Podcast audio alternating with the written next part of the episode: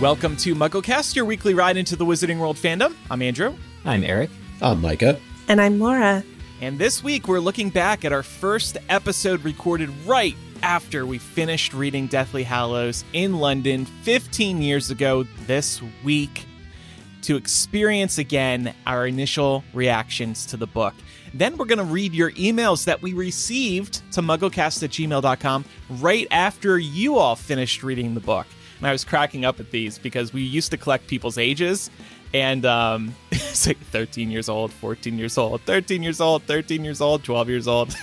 Everybody was so young. So it's going to be a fun episode. We got lots of clips lined up. Before we do that, though, don't forget, we just announced this year's gifts for our lovely patrons at patreon.com slash mugglecast. Our Patreon helps us run the show and do the show every week, but then we also give back with some very cool benefits, including yearly gifts.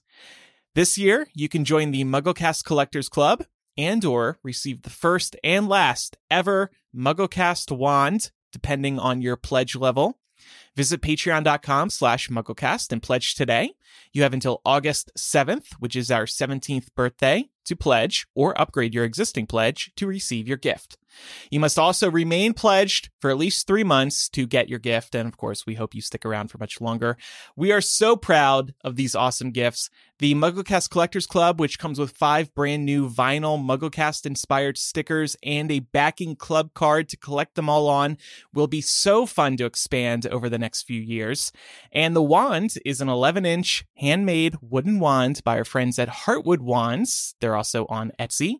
We came up with a few brand new spells as well, which you'll receive with your wand when it arrives.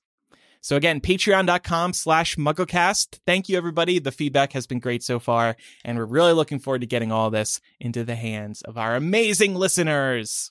Okay, so you ready, everyone, to go back to the year 2007? I'm already there, Andrew. I'm recording live from the hotel room where we all uh, sat and read the book and recorded. Nice. This is a stunning photo. It really looks like Eric is in the room. It's a picture of me and Jamie in the hotel room. I'm sitting there probably editing. Jamie's on his laptop, maybe looking at all the emails. Eric's telling us what to do and taking photos. oh yeah, I was always the the photographer. It's true. I feel one up though. I feel one up. I'll be honest. Oh. Yeah, Micah, what's your Zoom backdrop today? So I actually was not with you all at Waterstones Piccadilly. So I'm going there now through time travel, and I am sitting in between a very excited fan and maybe McGonagall. Is that who she's dressed up as? And and Hagrid. Hagrid was actually there. Andrew, you hugged him. I did hug him. Is that his expression from when you hugged him? maybe. Are you grabbing him like around the belly, and he's just like? Mm? Well, it was also very perfect that we had managed to time our 100th episode, which was Deathly Hallows Eve, and our 101st episode, which is the episode we're going to dive back into today, right around the release of the final book. I don't even think we planned it really. It just Yeah, I don't think it was that difficult to do. I think it was within 1 or 2 weeks and and seeing as how a tour was also being planned, it just kind of worked out. Yeah. So this episode, episode 101, was released July 22nd, 2007, and we had gathered around a laptop to record this episode, and we were also live streaming for anyone else who had finished the book. Now, there's been debate this week amongst the panel as to when exactly we recorded this episode. We got the book at midnight. We started reading at midnight. I say in the episode we're in London right now in case nobody knew and it's 5:30 in the morning. The sun is coming up. But there's no way we read it in 5 hours. We didn't get back reading in 5 hours. So it must have been the following day. And yet Laura feels like we were recording in the afternoon. Yeah, I mean, it's been well over a decade. We were so delirious that it's entirely possible my concept of time is skewed.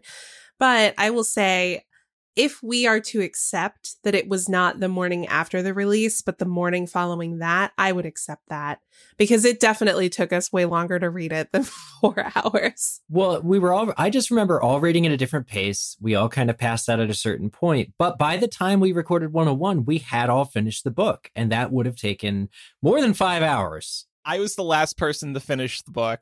And I, I think I still remember being stressed out. Like I knew I read slower than everybody else, so I was going to be the last person to finish. And thinking back, well, I mean, it was the middle of the night when I finished. I guess everybody else finished maybe a couple hours earlier, but I was just so stressed about being the last person and like everybody waiting on me to finish. Well, Kevin, who had read it the week before, due to nefarious circumstances, I think somebody just sent him a copy and he wasn't sure it was the right one until reading like the first chapter of the real book. And he was like, oh, yeah, yeah. But he, I remember, was reacting every time we'd get to a big moment. We'd be like, oh my God, you know, whether it was Dobby dying or somebody else. And he'd just be like, what, where are you at? And this is looking and go, oh, yeah, that's good. Oh, oh, that's such a great scene. I remember reading it five days before you all did.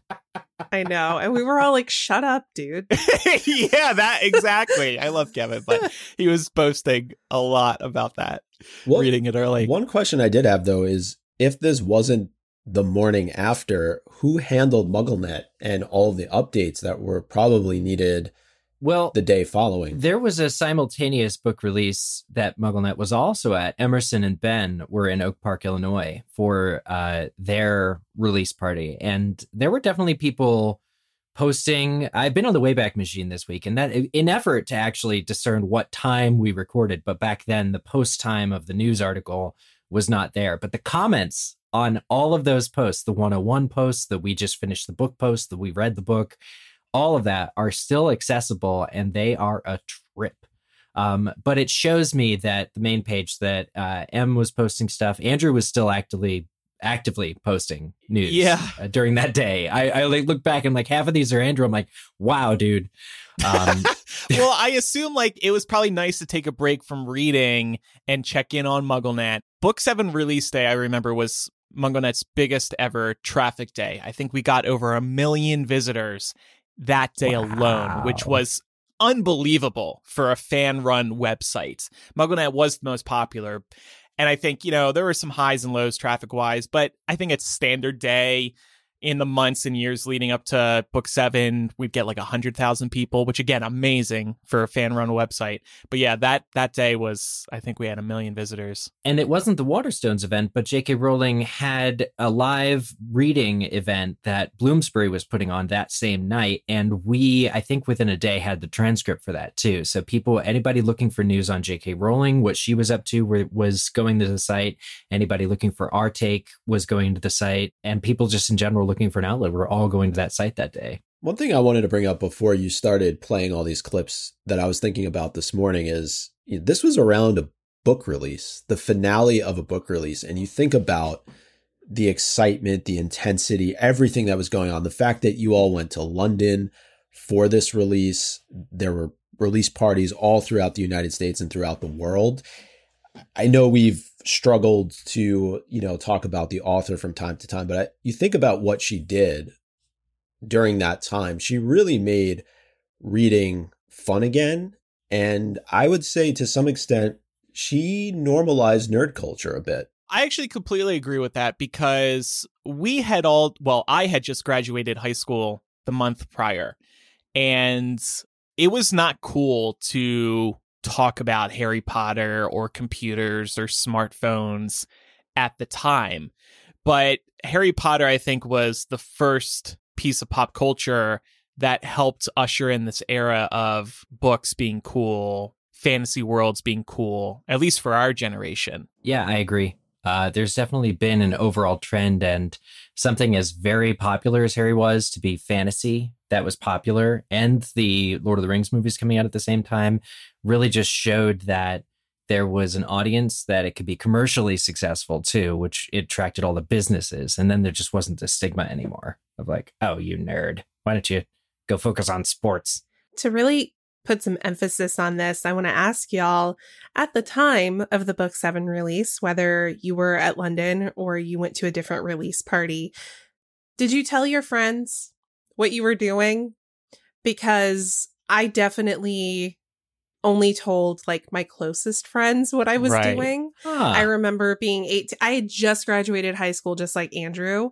And I remember it feeling distinctly uncool at the time to like boast to other people my age that I was going to London for a Harry Potter release party. I was trying to keep MuggleCast a secret in high school, and I got away with it for the first year or two. And then uh, I got exposed by my TV tech teacher, and I, I felt like I was my sexuality was outed because like I was I was really trying to keep it private because I didn't want to pe- want people to know. I was embarrassed at the time. So yes, a very few people knew, but but those who did thought it was really cool. Mm-hmm. We had a mm-hmm. lot of people listening to us online, and we were part of this fan site my recollection about telling people was I had to tell my work in New Zealand because I worked at a Borders. I worked at a Borders Books and I had to get off. And those two days surrounding Book Seven's release were mandatory for all staff because they were just anticipating balls to the wall customers. And I kind of a few, once it was settled that I was going to be able to attend the Waterstones event with you guys, I had to talk to my boss and I, I had to be like, okay, so I do this Harry Potter podcast and we have this opportunity. Anyway, um, they allowed me, they gave me the exception, which was nuts. But the way that they said it was, we see that this is clearly a once in a lifetime professional opportunity for you. And it's like, I hadn't yet contextualized it in terms of this is a big deal for like a podcast potential future occupation future thing and they kind of viewed it as like just like a completely worthwhile sort of personal development thing. It was very nice to be guided and to be understood in that way. But I just yeah. thought this was the coolest thing to to be able to do. You know, speaking of that, Eric, I had done a lot of traveling in my final year of high school for MuggleNet, and that was the year leading up to the release of Book Seven, and the movies were coming out, and I was very involved with MuggleNet at the time, so I I had to miss a lot of school days, and I ended up needing to exceed the number of missed days that were allowed. Ah. And God bless ah. my high school principal. He approved me taking additional days off because he understood what I was doing was a very special experience. And I will always be extremely grateful for that. That was so nice of him and really like forward thinking. It really almost makes me emotional when I think about like him just believing in me, even though we didn't, we weren't that close or anything, but he understood what I was doing was very special. And so he wanted to allow me to have these once in a lifetime opportunities. So, yeah. I obviously wasn't with you all, and, and we can talk about where I was and what I was doing a little bit later. But I think that for me, it's very interesting now in particular to share the podcast. I know that like every once in a while, I'll hit you all up on Slack and talk about how a coworker will think that it's so cool that this podcast exists and that it's been around for 17 years. And I don't think that's something that I would have shared 10 years ago with, with colleagues. But I think what you start to realize is that the colleagues that are around your age also grew up with Harry Potter and also mm-hmm. grew up reading the series and going to watch the films. And they may have a secret passion for it deep down inside too, because it was probably a huge part of their childhood. Yeah so I, I always find that really, really cool uh, when I'm having one of those conversations. And then, you know, we pick up a new listener or two every once in a while. yeah.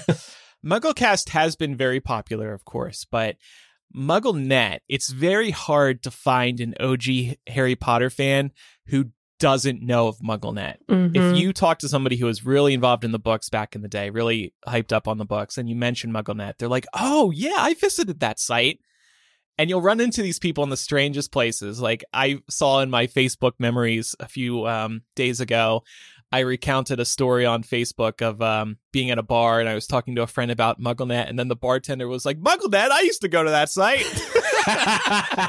Did you get any free booze? I don't have that in my post, but you would think that would be grounds for a free drink. Yeah. Right it was always so odd having experiences like that. Um, y'all well remember that I worked at Target when I was in high school. And I think one of the weirdest experiences for me was when the Target that I worked at started carrying what will happen MuggleNet's ultimate guide to what's going to happen in book 7 which I was a contributor to and there was there was a, a, a gentleman who was like he kind of had a reputation for being kind of annoying with younger employees, not in an inappropriate way. It was just like clear he wanted to bond with us, but he he laid it on a little thick. And there was one time he came up to me and he was like, "Hey, Laura, did you see that there's a predictions book uh, from MuggleNet that we're selling?" And I was just like, Oh yeah, I think I've heard of that. Oh my god. and just stared blankly into the void. You should have been like, "Do you want me to sign a copy for you? Because I wrote Oh. it." No, I would have died if at the time. At the time, if word had gotten out, I would have died. oh man. Now I don't care. So let's turn back to episode 101. Around a thousand people listened to us record this episode live. Jamie was fielding questions via email. We said at the top of the episode, feel free to email Jamie at staff.mugglenet.com and we'll try to read your uh, question or comment on air. And he was getting tons of emails. This was, of course, before social media. We couldn't say, hey, everybody, just tweet us. How old does that make us feel that we predated social media? Chloe, so social media was around it just wasn't as pervasive as it is today Yeah. and like you know yeah, twitter and facebook were around 2007, Twitter wasn't that big, was it? But that's my point they, they just hadn't really blown up yet You know, we were using Ustream, I think we say. You know, so it's really interesting to look at like what the hardware and what the software was at the time. and apparently ustream didn't have a chat feature a chat room feature because we were telling people to email us and you wonder Right. why now i go to ustream and it doesn't exist I don't recall it being the best platform. Like, I think I recall us having some video issues at one but point. yeah but it was free i think Yeah. and it was easy to use Yeah. but yes it was lacking It did support, for better or for worse, it did support about a thousand people that day uh, Yeah. watching us. Um, and that's that's the craziest thing. So episode 101, here's a disclaimer, still available on the MuggleCast feed. In fact, Andrew made pains recently to get all of our legacy episodes, all of our episodes onto the same MuggleCast feed that you're listening to now. Uh, you can still listen to 101. And yeah, when I re-listened before recording uh, this week, it's nuts how in the first 10 minutes actually jamie is counting. Every couple of minutes he'll say oh now there's 139 people and now there's 400 people. And all of a sudden it gets like 1017 people. I'm just like oh my god. You know but everybody Yeah. had whatever day it was that we recorded again contentious i think it was the next morning everybody else had finished globally. So it wasn't just all of us in the hotel room that were reading together. It was the world Mhm. and so people were looking for answers. And that's the coolest thing is when people did email in, they were emailing questions with the full knowledge of what happened in the book. And we had the full knowledge and we were asking those questions too. And so we tried to answer them.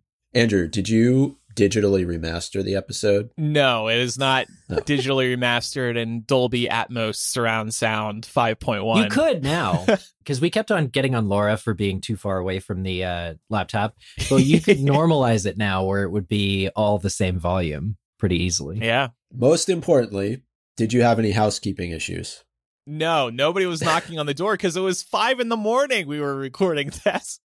So we started by making some comparisons to Lord of the Rings, and this was hard to listen to for me because 2022, Andrew would say this is not the way to start an episode about the final book in the Harry Potter series right after reading it.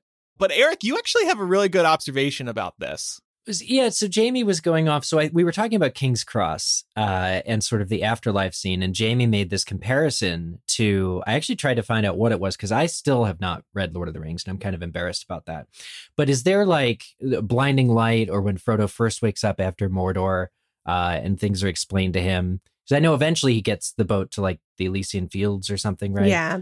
so it's kind of like an afterlife journey. I think for us, and we did just talk about this in 2007, and the Lord of the Rings films were right on our mind.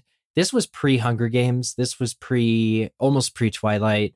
Um, you know, there were not other, no Divergent. There were no other young adult sci-fi fantasy things that were in our sphere so much as Lord of the Rings. So, although it may seem very dated, and we're like, what the hell are we talking about Lord of the Rings for? I think culturally that was just, you know, being teenagers and having seen those movies, I think that was very much on our mind.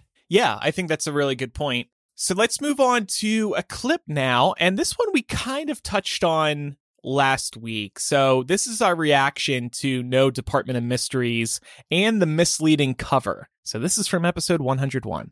But like Laura, you brought up that none of the Department of Mystery stuff Oh. was explained. Yeah, there's a lot of stuff that just didn't get in there. Well, I mean, I was somewhat disappointed that we really didn't find out much about the Department of Mysteries at all because that was supposed to be. Well, it's like the of- veil. We were counting on the veil Yeah. relate to And the room. hours. Everyone was wondering about that room. and it turned Room. out to be the Great Hall.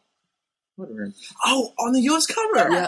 I couldn't believe that. It was the. Okay, um, It's but not the Great the- Hall. That's not. Yeah. Am I the only one though that I feel like the U.S. cover is slightly misleading? yeah. Oh, yes. Oh, incredibly. Just me, like completely. Well, we speculated for so long that Yeah. they were using wandless magic and pulling Yes. things from the sky. yes, You know. it couldn't have been more misleading. Where was that? well, there it was the point when the wand flew up in the air and they were both reaching for it. I believe- thought I had thought uh, it was it might have been Ah. the scene when Harry first ran into Dumbledore, and then Voldemort was going to show up and break up their little discussion, and somehow that was going to I don't know what I'm talking like about here. that area because it didn't make sense Well, otherwise. see, I figured that that that that like you said, I think we're kind of on the same wavelength here. That um, that whole scene on the front cover was actually going to take place whenever Harry and Dumbledore were speaking. right, correct? right, yeah. exactly. So that it just What are we talking I think about? the U.S. cover is very misleading. yeah. It's we- a nice cover, though. We base so much speculation off I of know. that cover. It does look like they're doing wandless magic, right? It does. Mhm. Yeah. Nobody's holding a wand. By the way, you can still hear the hum of the laptop fan as it's desperately trying to keep up with recording Straining and live resources. streaming. Yeah. Oh my god. like these days, that's easily removable.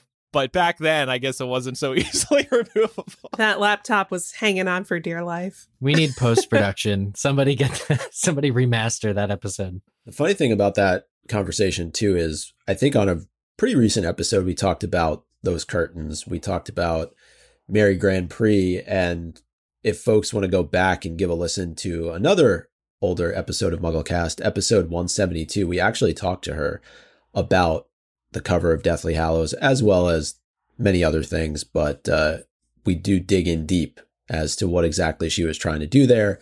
Clearly, she confused all of us. Yeah, you confronted her.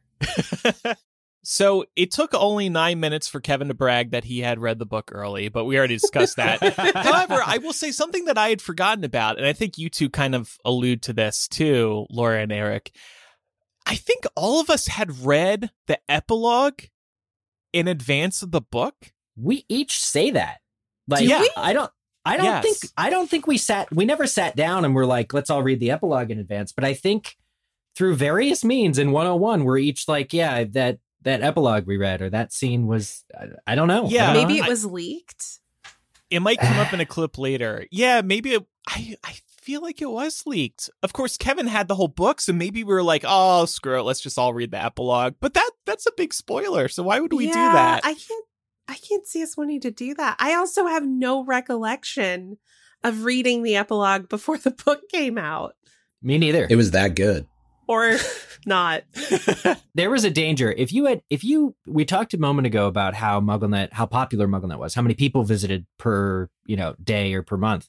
Well having a mugglenet email address no matter who you were no matter what section you worked on always kind of led you a little a little vulnerable made you a little bit vulnerable to spoilers especially before a book release. Because i remember i think it was kevin and ben got spoiled on half-blood prince when that came out. I remember talking to Ben the day of book six release, and he had already read it uh, because somebody sent him the full text of the Harry Potter book to just Ben at staff or whatever the email address was at the time. That was a concern. And I think that's how Kevin got book seven too. And there, you know, there was no way to verify the authenticity, but Yeah. still, if you read it and then you're spoiled. So I, maybe that's what happened. yeah. Yeah, there was definitely a manuscript that was sent to either the main MuggleNet inbox or, as you're saying, Eric, to those staff accounts several days ahead of the book release. Because I remember Kevin messaging me and giving me spoilers, which of course ended up being true. I didn't know whether to believe him or not. I think he spoiled me on Hedwig and on Mad Eye. And then I just didn't want to hear any more after that. Uh, just be just in case. I didn't know whether he was telling the truth or not, but clearly it was a legitimate leak that he had read. Also, did he like ask your permission before he spoiled you? Because this sounds really screwed up. It's like, well, don't need to go to London now. Text Oh, Kevin. Text Kevin. That's and what it was. He wanted to make you feel better about not going to London. All right. So clip two. Speaking of therapy and emotions, Laura. Quick question now from uh, Kayla, who wonders if any of us cried while reading the book. Oh, great and question. she says that she bawled like a baby when Fred died. Anyone else? I didn't bawl, but um, a couple of tears did, did trickle down my face. It was funny because uh, there are several moments this evening where Laura just bursted out, "What the is going on?" And I just had to die laughing because I've been getting delirious. We haven't slept in so long. We've just been reading all day today. Yeah. Seriously, that's all we've been doing today: reading, sleeping, and eating. See, And- here, basically, here's my thing. I've been a longtime supporter of the Harry is going to live thing. And whenever we thought Harry was going to die, I got very upset and I started crying. And I cried through the entire chapter. And Andrew sat there and laughed at me. Because it was whole so funny seeing you over not not overreact, react like this. It was, it was just hilarious. Like your voice was like, "What is that?" that, that?" Wow, I am evil. I'm so sorry, Laura. I am evil. bad. Oh, no, I love it. I love it. And I think I think I was underselling my crying because it definitely was not just a couple of tears. yeah, and that's probably why I had these reactions that you're hearing me describe on Yeah, the show. You're like, "Nuh-uh. You cried was- like a baby." It was the end of your childhood, Laura. I, That's something Jamie must have said at some point. That's such a Jamie line to say, by the way. I Uh-huh. think well, Jamie totally cops to crying himself, and I have this the vi- video I have the image I have as the background right now shows him. This is a photo of Jamie m- Yes. seconds from tears. He was it's all over. that may have been after the tears, and he Oh. tried because because if you move your head, you see we're posing with a, a fan. Look at his face. So they probably wanted to take a picture after he had already been crying. You know what I mean? Yeah. yeah, he looks But- not happy to be in that picture. he was so emotional. He didn't get a It's hug from. Hagrid either. guy. Hagrid's like, why are you crying? Well, speaking of the emotions, here's a related moment from episode 101. Every time a character bit the dust in the movie, I or in the book actually, I, I was just I, I didn't know what to feel. I, I didn't cry, except you know necessarily, but there were some tear jerkers. I thought like I didn't where- feel much emotion either. Not like That uh, Andrew, some- that Andrew is because we're hard, hard, hard people. well, like We're hard people to break. Really? Podcasting has strangled Yeah, but- us. Um, I think there was so much death Yeah, that it you was sort like, of yeah, removed yourself another from it. Although I have to say, last night at the release, Mm, uh, emotion got the better of me, and I was bawling for quite Yeah. a long time. At the release, I Jamie cried. and I Nice. both cried Yeah, when, yeah. the book, like, we got "Oh, the I can't believe it." Yeah, it was building up for Jamie. It's sort of like a slow, like I can't believe this. It I did, can't- it did. It's sort of, I can't believe this. I can't like- believe that. It was like I can't believe this. It was the same for me because I got it in my hands and I got a little teary. But I was doing okay, and then I walk out and I see Jamie bawling, and I completely lost it. I was just Yeah, like, I was, okay, I might just as couldn't take all it. Could not take it at all. Could not take it. he literally came up to me at one point because there was an after party at the release party, right? We all got to go to, and he and there was some sh- champagne, I think. Yeah. And one second I saw him and he was fine. And the next thing I knew, he came up to me and he's bawling. And he's like, This has been our lives, Laura. And I was like, Whoa. And then I started crying. I don't know why I didn't cry. I, Jamie said I was a hardened man. Maybe I, okay, I guess that's why, even though I'm not. For me, Jamie was the benchmark. He, I saw him breaking down, and I was like, I should be upset. I should be this sad about Harry Potter ending. And I remember there were like TV cameras there, so a lot of international news outlets were covering specifically the Waterstones release because of being London and Harry Potter. And I remember in the back of Waterstones, like trying to be interviewed, and I kind of remember forcing myself to get teary eyed so that I could go and do a short interview about the end of Harry Potter and try and mimic basically Jamie's real emotions. yeah, I, I think for me, it was just kind of hard to process. We were doing so much this summer, so much. And I think it's one of those things where like the emotions don't really hit you until it's all over. And if it's at all helpful, Jamie did say at the release last night. So I don't know if that provides any context to when you guys were recording. Eh, I think maybe middle of the day. that no, day. no. Well, I, look, I, I said the sun's coming up. I wasn't making it up. that's so. I know you weren't, but I think we were just all delirious from being up for like 18 hours at that point. What is the previous day when you've been up the whole day? You know, You know what this is? This is Mugglecast's lost day. The missing Oh. 24 hours. We somehow managed to finish the entire book seven, and according to the recent clip we played, eat and sleep all day write the fan fiction. prior to Yeah. recording the episode. All right, here's uh, another clip concerning Snape's flashback scenes. can I talk about one thing? I just want to Yeah. talk about Snape very briefly because I unfortunately got spoiled, and I read the epilogue, a part of the epilogue, which said that Snape was the bravest person that Harry had ever known. And And- I was expecting a lot more backstory on why he was why he was the bravest person he ever known. So the flashback was very interesting, and it went part of the way to explaining it, but I was expecting a bit more. I, I think it explained enough, and I think I mm-hmm. said to you, Jamie, how much that epilogue really spoiled for you. Because now that you've read it, Completely, you yeah. realize that Snape, you didn't know about Snape until the very last chapter. You didn't know. And I mean, So- we, I think everybody had a gut feeling that Snape was going to turn out to be good, but I had no idea all the backstory we were Oh going my to get God, on yeah. him. I And, mean, and you, you know what was sickening? Realizing that he was looking in Harry's eyes because they looked like Lily's. lilies, yeah, It, it, it was just gut wrenching. You're you're just sitting. it sitting was there. awful, It was and really it really spoke volumes to me whenever you know Snape was sort of talking about all the people he didn't want to know about his betrayal. That was a very, very big moment from the book.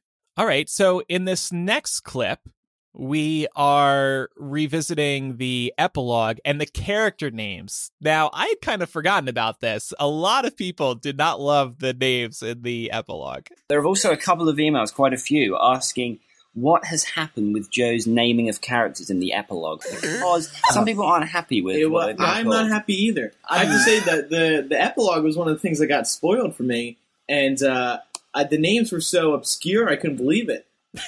Well, well, no, they, they- yeah. Well, no, Hugo was obscure, but everybody else was named after their parents. Which seemed a little. Albus know, Severus, just me or was it a- Lily, James, Albus Severus. Let's face it, though, when you spend that much time and you've met all these heroes and nice people, you'd be very, very, you'd be very, very um, Grateful. It's a Grateful. tribute. It's It a is- tribute. Oh, especially you know the Albus uh, with the middle name. Severus, and, and you know Harry explained that's that they're named after like the you know two great headmasters. One of them is the the most you know uh, lo- um, what do you say courageous yeah, yeah the bravest man I know. You know that was all interesting that they named each other after you know their parents, but it was still a little bit confusing the names and the way she gradually introduced who was whose brother and stuff, and who was uh, you know for instance. Um, I like Draco at the end. I like seeing Draco. I was I was upset that Draco wasn't more involved. I agree. with Ron.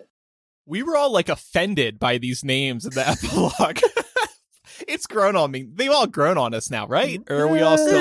Is anybody here still? No, I think the the issue is that she doubled down, meaning that she she probably could have gotten away with it with just the first name, but the fact that each character has a first and a middle name that we're all familiar with, I think eh, I don't know, like where's the justice for Dobby? Like who couldn't name their kid after Dobby or after Hedwig? Albus Like, Severus Dobby Hedwig Potter. Dobby Potter, Hedwig Weasley. I like those better. I think it's also pretty clear when you read the epilogue compared to the rest of the book that the epilogue was written at a very different time. I think we were speculating that she had written the epilogue years earlier, towards the beginning of her writing the series. She might have said as much. Yeah, and that not much changed. Just the word scar. Right, right. She revisited the epilogue to do one thing make it so that it didn't end in scar. But yeah, Harry and Ginny's children are James Sirius Potter, Albus Severus Potter, and Lily Luna Potter. Like it's confusing. Like if you this the only way that those names work is if you know the kids. If this is real life and you've grown up and the the baby has grown and you've watched it and you're like, okay, that's my little Lily Luna. On paper, it's just like Lily Luna, James Sirius, Albus Severus. Who? What? What the hell are we talking about here? What about Rubeus, man? Like the, Yeah, Hagrid was your true father figure through this series. Okay, here's another clip. Speaking of Dobby, this is us reacting to Dobby dying. And I actually, we'll talk more about character deaths because one common theme in this episode 101 was everybody being shocked by how many people died. Here's an email from Sammy who says, "How do the authors of the MuggleNet book feel about their hundred to one odds against Dobby's death?" Uh, we'll get back to you on that one, Sammy. I I got a little sad, and I think I was actually sitting over here on the floor, and I sort of like I was like, no. She was rocking back and Yeah. forth. I think. I think that was one of the saddest deaths. Yeah, deaths it was 'cause so sad. Especially the way it happened Yeah. because he was so close to Uh, And there's so little close to words. Harry took his little body. Yeah, and, like yeah. the little words. And- Like Oh, what did you think about him, him digging his grave? Well, That- oh, Yeah. with, with a Oh, spade, with a little little team, not even like a you know a proper shovel, with a little and then spade. Grip Hook called him out on that. I was like, yeah, what? Griphook's like you're an strange, an, an dude. odd wizard. Yeah, You're, you're an odd. pay his wizard. respects. He's a good wizard. The odds in that book. There was also like thousand to one odds on Hedwig dying, I think, or something like that. Really funny in hindsight. Okay, so here's an interesting clip about Dumbledore and his return. We had some very interesting thoughts. I have something in this clip that I want to take back. One of the things that surprised me was the portrait of Dumbledore uh, being able to continue to convey instructions and formulate plans uh, to tell Snape how to react all year to Harry and, and to give him the sword and stuff. You guys know that? I mean, the whole portrait thing, we, we speculated whether they were just personalities or reflections or Oh, something. that was full information that was Yeah, going on. yeah, well, that- that was but, but see, Dumbledore. but see, that's why I I think I said during the Waterstone thing that I think that the person may have a choice what they can put in their portrait. yeah, it was an Choice interesting to idea. information and per, Yeah, the the whole Dumbledore scene though, where Harry is or Dumbledore is explaining everything to Harry, really got me because Joe really put emphasis on the fact that Dumbledore was dead at that charity reading back in August. Yeah. Whereas with Sirius, it wasn't like, yes, Sirius is dead. That's it. She said that about Dumbledore. Yet Dumbledore comes back and does this whole scene explaining And every not little thing. So it, it was kind of backwards, if But, you but ask here's me. the thing, though. Do you guys really think that was Dumbledore, or do you think it was in Harry's head? No, it, it had to be Dumbledore, I think, because Yeah. even though it was in Harry's was, head, yeah. there was stuff that Harry could not have known. Harry actually Yeah. se- got answers It's that, true. that you know, even in the mm. back of his mind, it, you know, maybe his mind fabricated it, which is, you know, you can take that to mean one thing if you want. But I lo- see, I wonder if I get. I guess I wonder if Harry had become versed enough to sort of gain the answers on his own. To own. answer his own questions. Yeah. I'll have to read it all again, but that was very, very, very descriptive, and it got so deep, it started making my mind go numb. It was awesome though. I love the whole trying to see that Dumbledore here. uh, It's just my storyline because um, it just shows that he's human. The entire thing, you know, people aren't perfect, and anyone who thought he was perfect throughout all the books was living a fairy tale because everyone has skeletons in their closet. Dumbledore's the same, well, and well, I, people who hate him more now, I just I don't uh, understand that because I think I like him even more. yeah, I- Dumbledore's story was so heartbreaking. This was interesting because I had said earlier in the episode that maybe J.K. Rowling regretted killing him in Half Blood Prince because he was so present in Deathly Hallows and sharing so much. I don't stand by that now. Obviously, it was all well planned and thought out. It wasn't like, oops, I shouldn't have killed Dumbledore in the last book. So I regret saying that. But um, it's it's okay. You know that was 15 years ago. We can change our opinions. I know I got uh, at least two opinions coming up that I stated in 101 that I do not stand by anymore. But he- here's the thing. So we talked about uh, obviously in 101 when we're just coming off the book, we do talk about the topic of death, and we did get asked that a lot about certain character deaths. And Dobby, we you just heard from us, but one of the questions that we get too because I think when we're starting off the episode, we start to say that deaths feel unnecessary. Somebody asked us a direct question Why did you say unnecessary for deaths? And I'm wondering, and we, we talk about it in the show, but I don't think we ever like quite harp on it. 15 years later, and Micah, please give us your opinions too. What do we do? We think that the deaths that happen in book seven are, would we use the, the word unnecessary for at least some of them? For me, I I wouldn't say unnecessary. I mean, it's it. There's essentially a war going on, and that said, we spent a lot of time on the last episode talking about characters we didn't feel were done justice in their deaths in the book. But my thing of it is there wasn't a big balance between the good and the bad, at least from my perspective, right? Because at the end of the day, if you're looking at the bad side, you're looking at the Death Eaters, you're looking at those that follow Voldemort. It was really Bellatrix, Voldemort, and I think Pius Thicknesse, but it's Voldemort who ultimately kills him. So does that even really count? I, I just feel like Friendly there's fire. yeah, and I, I get it. We don't know all the Death Eaters. We don't spend a lot of time with them. It just it just really felt though that there was this strong imbalance of character deaths on the side of those who we knew versus the side of Voldemort. And maybe that's part of what the issue was for some listeners. I don't know. I mm-hmm. think it was just so shocking to see so many people die in a single book.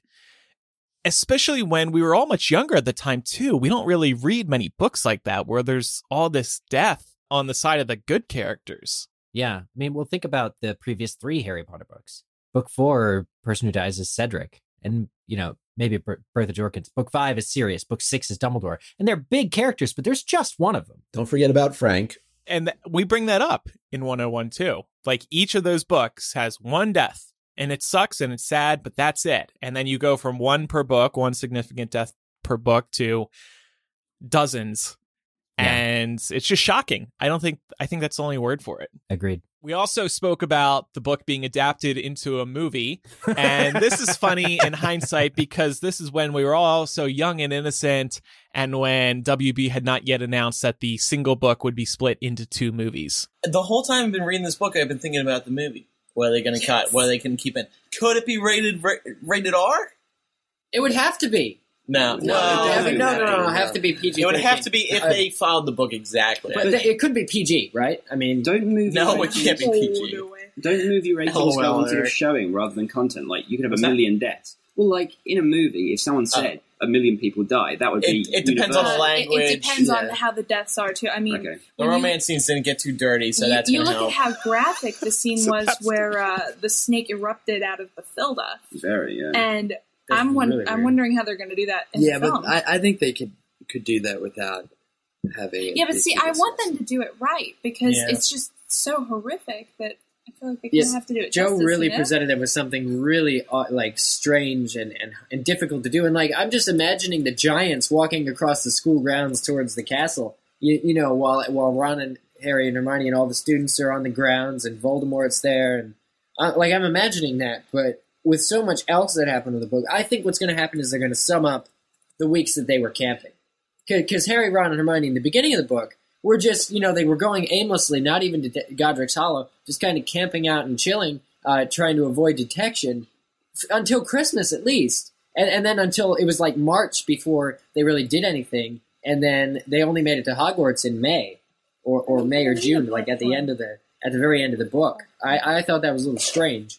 Yeah, so I think they announced maybe a year or two later that it would be split into two movies, and that was a huge deal at the time. And then, of course, it set off other book to film franchises trying to split their Yeah. final books into two with mixed results. I think it's fair to say Mhm. only Deathly Hallows has done it well so far.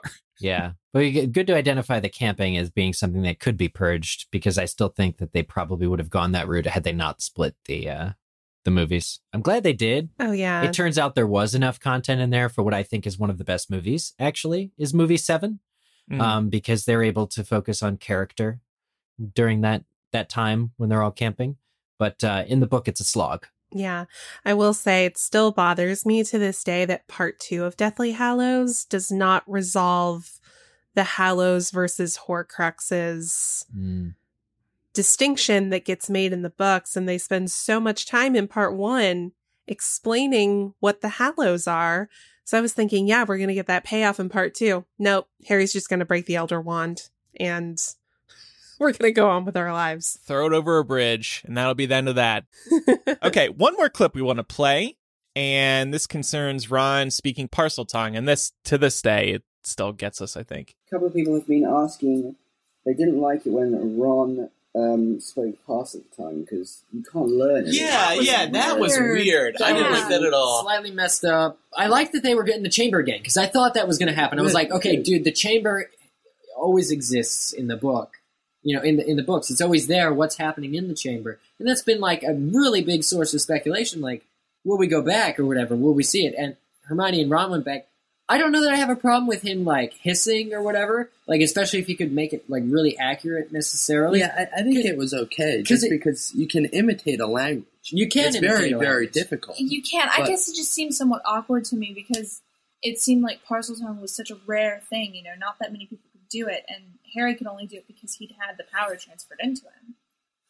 So it just seemed odd that Ron could just mimic it. But then she did sort of lead up to it because through the book, Ron mimicked everything. He mimicked Wormtail's voice at one point, didn't he? Yeah. And Yeah. it seems like she was kind of leading up to that. To Wormtail. to Wormtail, sense, guys, yeah. what do you think about Wormtail? That was really oh, well I did done. see an Yeah. about that. I like that.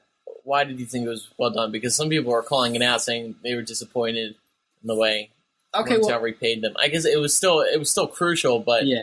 Well, if you're in such a situation where you're stuck in some kind of weirdo prison underneath the Malfoy Manor, and it's it's unpenetrable, and it seemed like a like a crawl space, like a really weird scene. I, I just thought, like, if you're gonna uh, have to escape from that, like, what a better way to get Wormtail to repay his debt? Because Yeah. Wormtail's kind of, uh, you know, he's not he's not really a very authoritative Death Eater like Bellatrix and Lucius.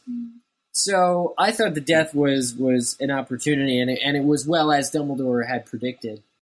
So, Eric, you want to amend some comments here, I think?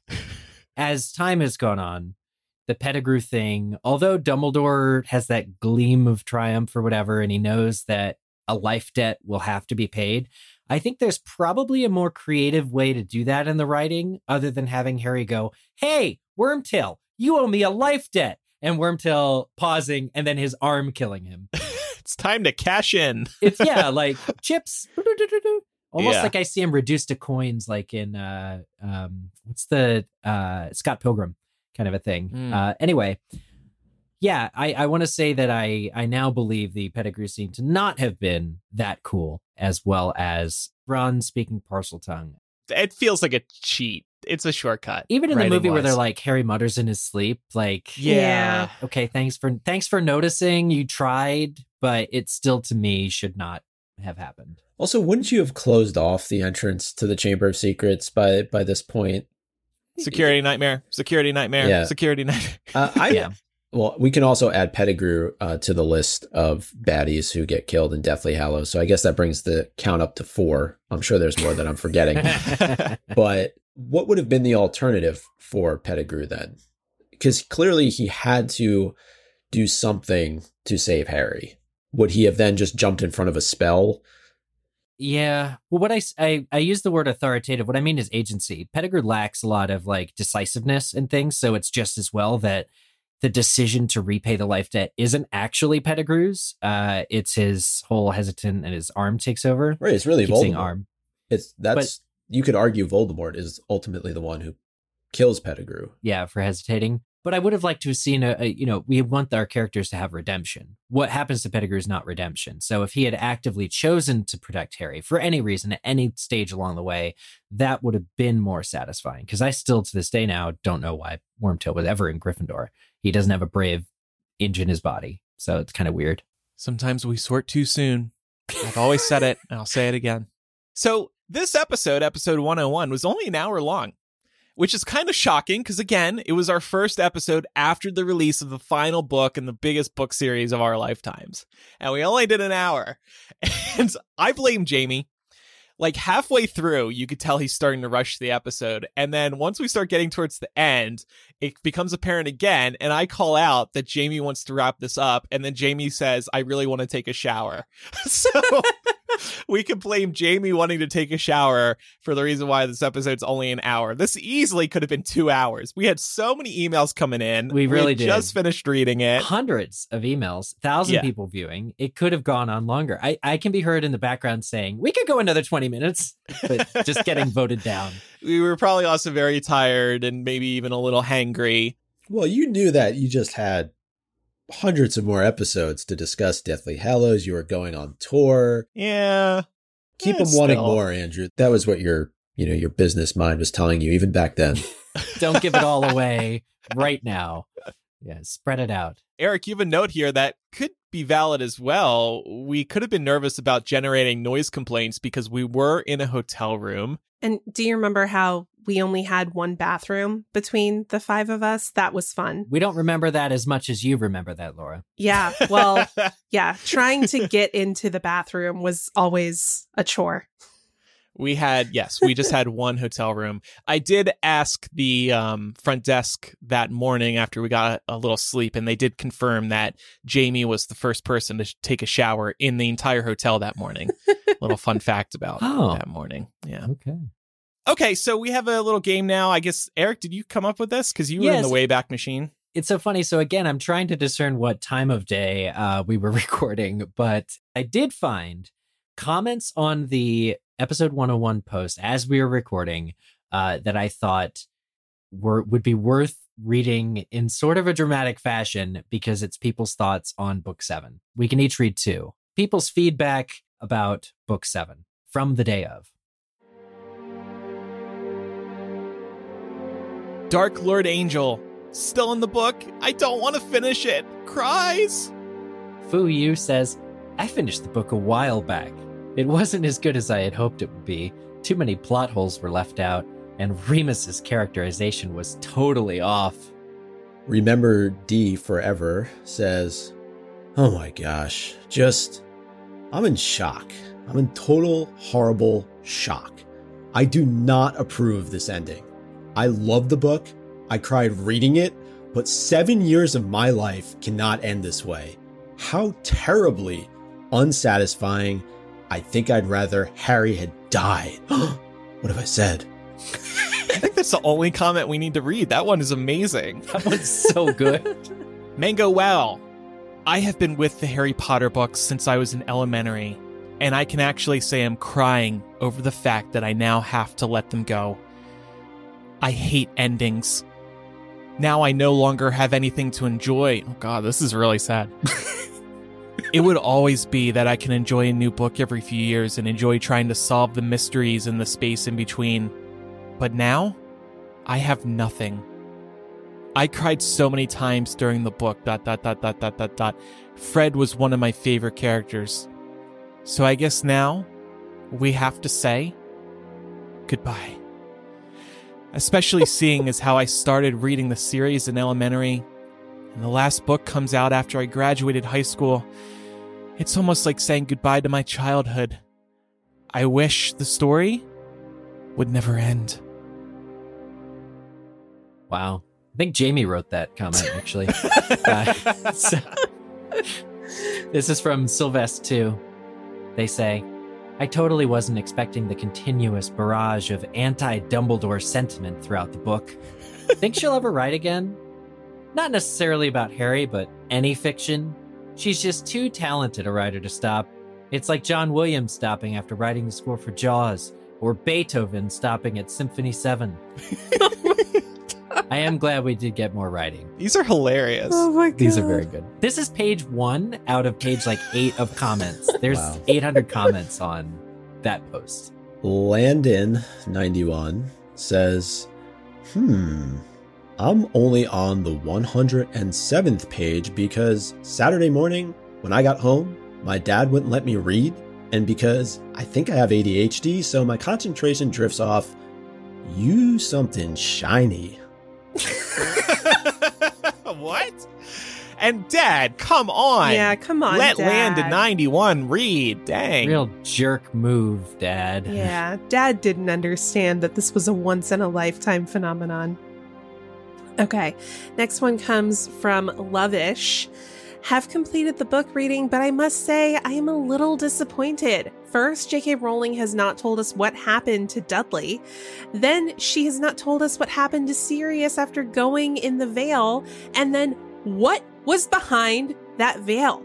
And the most important thing I was looking forward to was how the hell are some people becoming ghosts and some don't? She has not given many answers. If anybody has answers to these or just want to contact me, please contact me at L star star star star star I- at yahoo.com.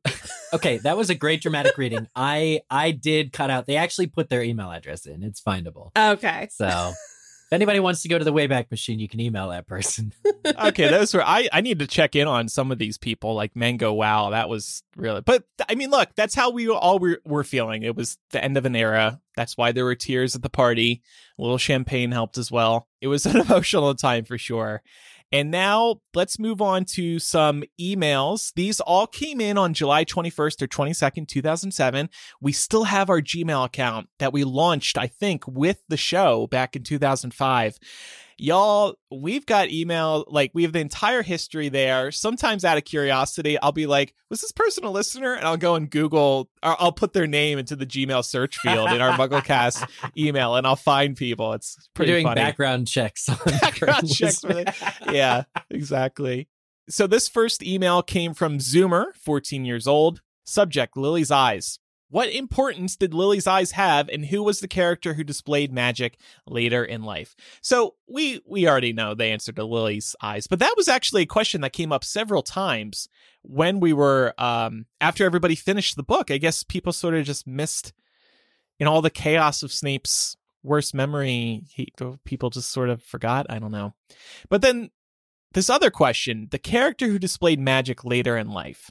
J.K. Rowling back in 1999 had said, There is a character who does manage, in desperate circumstances, to do magic quite late in life. Now, I didn't realize, but again, going through these comments, a lot of people were actually banking on that showing up in book seven. That was like one of the ones that she hadn't said no to prior to book seven. So we were all expecting it to have big, big, big implications. It wouldn't be until later that month, the end of July, when Rowling appeared on Pottercast when they directly ask her about this. Here's the quote there. You promised that someone will do magic late in life in book seven. I've now read it three times but can't work out who it might have been. Please help. J.K. Rowling replies, I'm sorry about this, but I changed my mind. My very earliest plan for the story involved somebody managing to get to Hogwarts when they had never done magic before, but I had changed my mind by the time I'd written the third book. Hmm. Okay. Well, it's nice that she did confirm that that was in the works. Like maybe we all just sort of misremembered. I had forgotten that theory. You know, this, this person calling out J.K. Rowling. You promised. You, you promised. I was counting nice, on that. It's nice to get that answer from you know in the follow up to yeah after the book was released. Well, Yeah. Jacob got to go to Hogwarts later, so There we go. sort of. And the Hogwarts video game that's coming out is about a late blooming student. Yeah, that better still be coming out this year. I they got me excited about that. I must hmm. admit. Micah, do you want to read this email? We're going to pat ourselves on the back for a moment. Somebody was congratulating us on our Oh. predictions. I love those emails. yeah. This one's from Andrew B, 14 of Tampa. And he says, I have to congratulate you guys on a job well done in terms of predictions. The main ones I think of are your predictions on the identity of RAB and the location of the locket. Also, Harry did have to die. I was very surprised, to be honest, that Dumbledore intended to allow Harry to die. Also, you guys were correct in thinking that Snape was really working for the good side.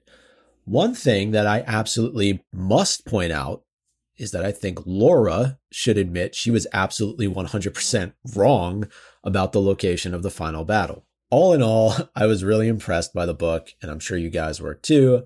I have to say though, Joe really didn't explain a lot of things she promised she would, like how ghosts come to be, etc. And any are there any other things you can think of? Yeah, Andrew, I don't think you can say that she didn't explain a lot of things she promised she would and then only give one example. yeah. I think we were all wrong about the location of the final battle.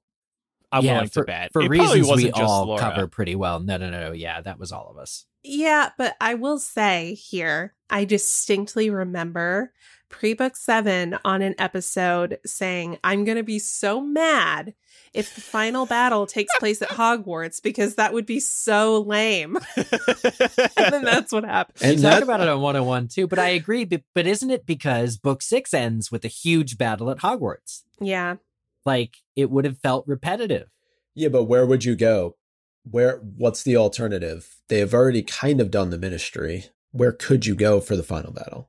I thought that the Department of Mysteries was going to play some kind of role, but that through that we were actually going to learn something about the Department of Mysteries and the Veil and like how the love room works. But we didn't get any of that. It also helps to explain why there's so many character deaths too, because it is at Hogwarts.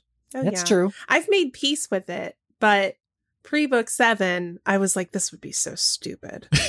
no, no, no, no. Amazing. Laura, do you want to take the next email from Catherine?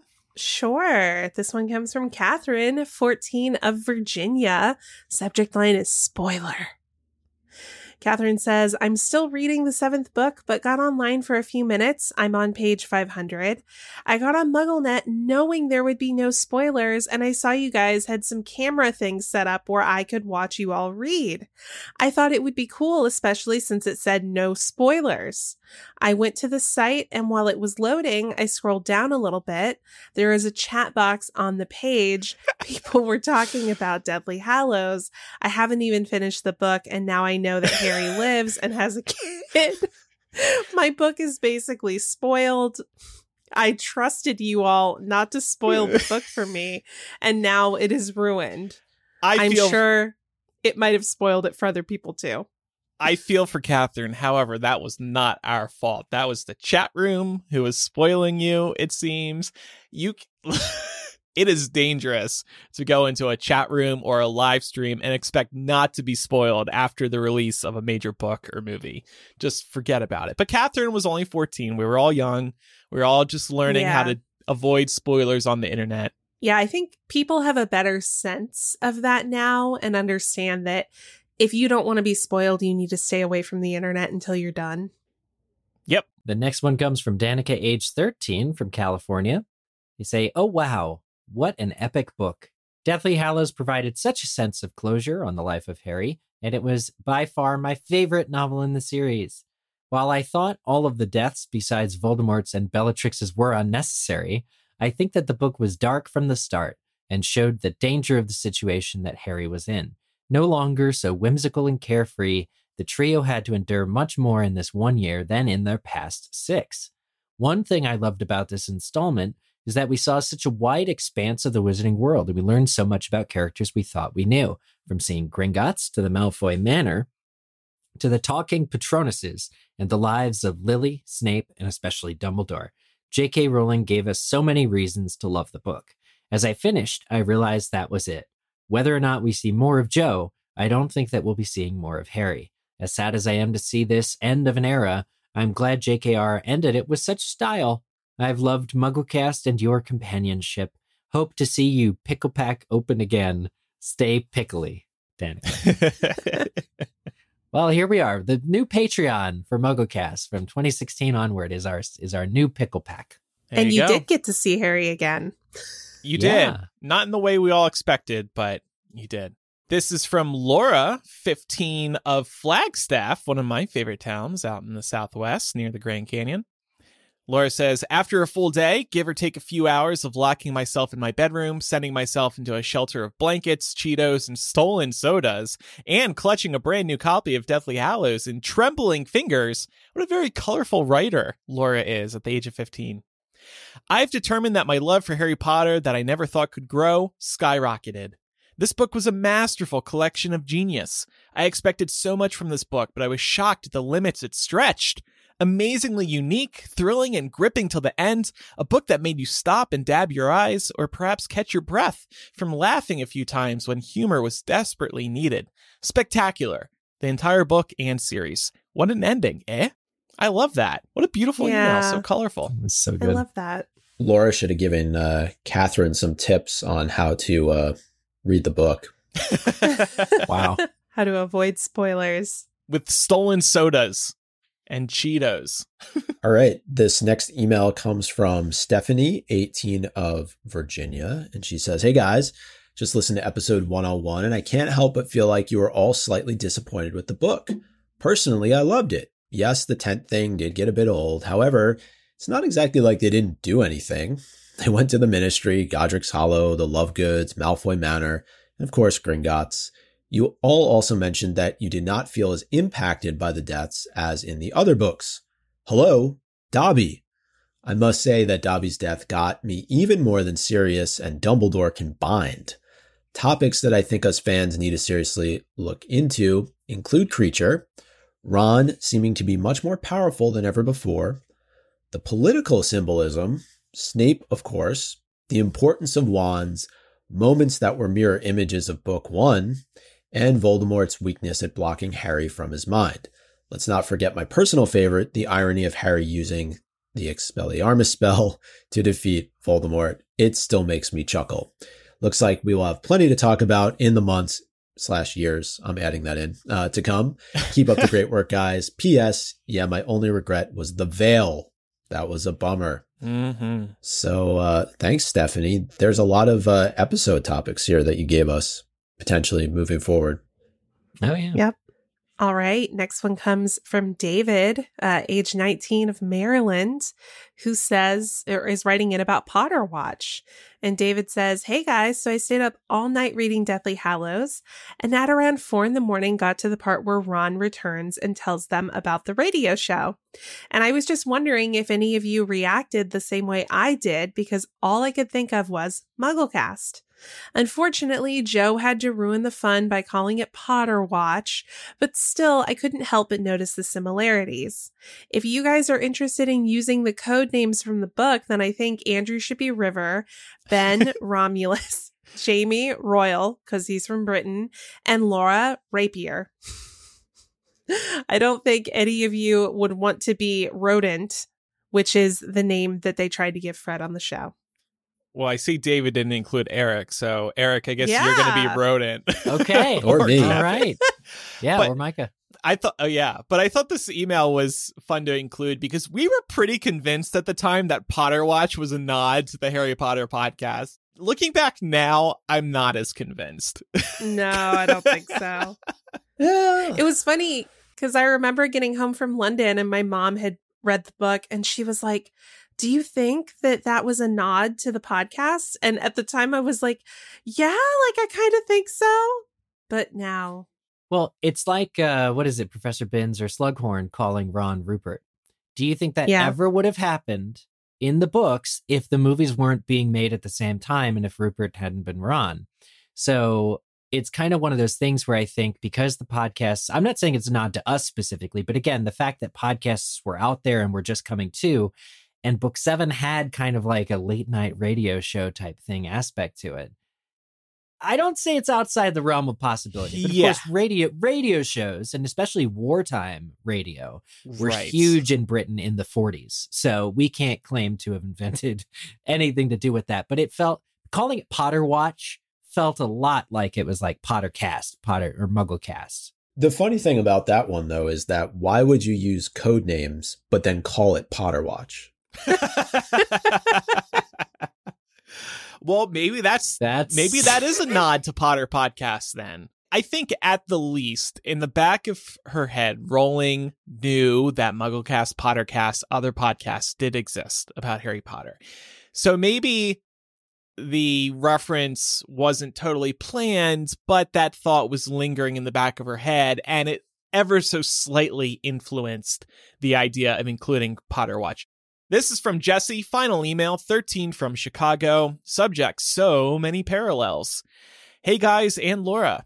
While reading Deathly Hallows, I noticed many, many parallels between this book and the first. There was the start and end of Hedwig and Harry's relationship, as well as with the Dursleys. In the first book with the Devil's Snare, Hermione needs to start a fire, but she panicked because she didn't have any wood. So Ron yelled, Are you a witch or aren't you? Then in Deathly Hallows, when the trio was trying to get into the Shrieking Shack, Ron needed to hit the spot, but he panicked because Crookshanks wasn't there, and Hermione yelled, Are you a wizard or aren't you? I could not ignore this parallel. It made me laugh. I was wondering if you agree with these parallels and have noticed any more. I'll see you guys at the Chicago show. Jesse. I think we need to. That's a uh, great one. Yeah, because Stephanie mentioned this also in her email. I think that we need to figure out what the episodes were where we connected the threads between Sorcerer's Stone and, and Deathly Hallows. We obviously did it for all the other books too. It's interesting that two people would mention the similarities between the two books, and then we would end up doing episodes on that. It was episode 427, released three years ago this month. Wow. Connecting Sorcerer's Stone and Deathly Hallows is the name of the episode. And I want to say too, when we did chapter by chapter, I think we actually had a segment called Connecting the Threads where we would take specific things from the individual chapters and tie them in. All right. Well, let's pop back out of 2007 and come back here to 2022. Happy 15th birthday to Deathly Hallows. It was fun looking back. Next week, what if Deathly Hallows Edition we're going to be asking questions. What if things went different directions with the Ah. final book? And we'll be speculating, theorizing, all that. It's going to be really fun. Maybe partly inspired by that Marvel What If series that's on Disney Plus. So stay tuned for that. And then the week after that, by the way, we will have the Secrets of Dumbledore screenplay. It finally will be out. And we'll go through that, see if there's anything else we can glean about the third, maybe final Fantastic Beasts movie. It's a great call. I'm looking forward to that because they're actually advertising the additional content uh, as opposed to previous script iterations, which were very bare bones. Right. Yeah. If you have any feedback about today's discussion, you can send an owl to mugglecast at gmail.com or use the contact form on mugglecast.com. To send a voice message, record it using the voice memo app on your phone and then email us that file. Or use our phone number, 19203-MUGGLE. That's 19203684453. It's time for Quizzitch. Last week's Quizzitch question In Deathly Hallows, during the camping scenes, after complaining about their meal to Harry and Hermione and saying his mom can conjure food from thin air, what does Ron summon for dinner? Guys, I screwed up. Uh, I was I was reading the book too quickly. I thought that Ron summoned salmon. It was actually Dean because they run into the Potter Watchers. So, however, the people submitting to Quizzitch didn't miss a thing. A lot of people suggested nothing was the correct answer. So nothing. He Ron does not summon anything except for Godalus, who says he summoned a bad attitude. So congratulations to everybody. Sorry, I'll be more careful next week. And here's next week's question. Who witnessed Dumbledore using the sword of Gryffindor to destroy the Gaunt Ring? This question does have an answer. Submit submit your answer to us on the Quizzitch form found on the MuggleCast website, mugglecast.com slash Quizzitch, or choose Quizzitch from the nav bar. Does Fawkes count or no? If Fawkes was there and you can prove it, then maybe. Damn. Make sure you're following the show for free in your favorite podcast app so you never miss an episode. And please leave us a review. And we really appreciate when everybody does leave reviews. And uh, don't forget to follow us on social media. We are MuggleCast on Instagram, Facebook, Twitter, and TikTok. And one more reminder for our Patreon, patreon.com slash MuggleCast. Sign up by August 7th and pledge at the $10 level to receive the MuggleCast wand. Sign up at the $5 level to receive the MuggleCast Collectors Club you'll be in that for the next five years, assuming you remain a patron, and you'll receive lots of new, original MuggleCast inspired stickers that are in the works, and we're really excited about all of them. Patreon.com slash MuggleCast. The physical benefits are just the beginning. There's so many other cool benefits there as well. Thanks everybody for listening and for your support, no matter how you support us. I'm Andrew. I'm Eric. I'm Micah. And I'm Laura. Bye everyone. Bye. Bye.